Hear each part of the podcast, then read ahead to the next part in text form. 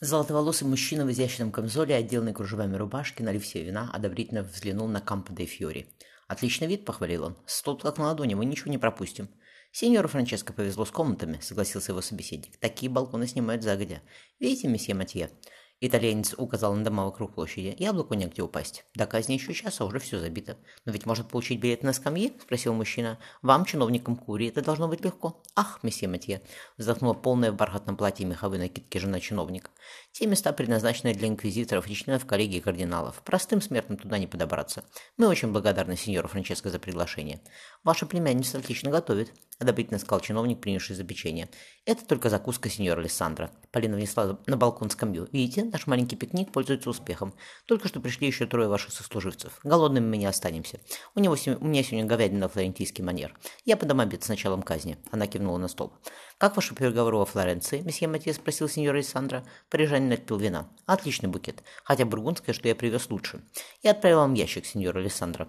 Чиновник, покраснев, довольно сказал. «Большое спасибо». «Мелочи», – отмахнулся парижанин, промокнув красивые губы шел шелковым платком. «Все решено. В конце лета Мария Медичи едет во Францию. С ее дядей, великим герцогом Тосканским, мы говорили о приданом. 600 тысяч золотых дукатов». Месье Матье полюбовался крупным, крупным алмазом, украшающим его палец, не считая драгоценностей. Жена чиновника вмешалась. Надеюсь, что у нашей хорошенькой Марии есть голова на плечах, и она не поведет себя безрассудно, как ее тетя, покойная герцогиня Изабелла. Она влюбилась в кого-то и даже хотела с ним бежать. А когда ее муж, покойный герцог Арсений, застал ее, у Изабеллы случился удар. Упокой, Господи, ее грешную душу. Женщина перекрестилась. Я слышал об этой истории, Парижанин зевнул.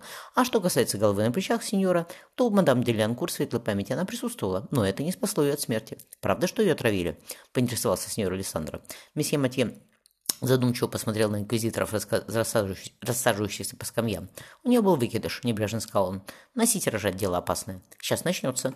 Сеньор Александр перегнулся через перила. А вот и говядина. Полина поставила на стол ароматно пахнущее блюдо. Сеньор Франческо задерживается, у него какие-то срочные документы. Прошу, сеньоры. Ваш муж, одобрительно пробормотал сеньор Александра, удивительно добросовестный работник. Не зря после Пасхи он переходит в апостольский трибунал Священной Римской Роты, наш высший апелляционный суд.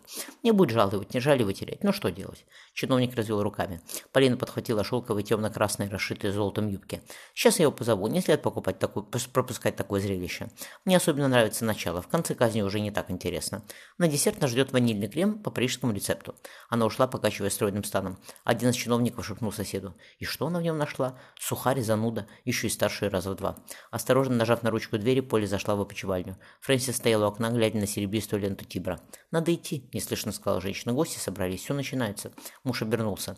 Полли отступила, испугавшись. Она еще никогда не видела Фрэнсиса плачущим. «Я не могу», – тихо ответил муж. «Когда он и наш общий знакомый приехали сюда спасать твоего отца из замка Святого Ангела. Мы встретились здесь, на площади цветов. Я повел его, Фрэнсис мимолетно улыбнулся, к Констанце. А по дороге мы купили ей фиалок. Я не могу, Полина. Обняв его, Поле поцеловал седоватый висок. Пожалуйста, милый, так надо. Я тоже смотрю туда и вижу его дочь. Пожалуйста. Сейчас. Фрэнсис взял, взял ее за руку. Поле прижалась губам к его губам к его пальцам, съевшимися пятнами от чернил.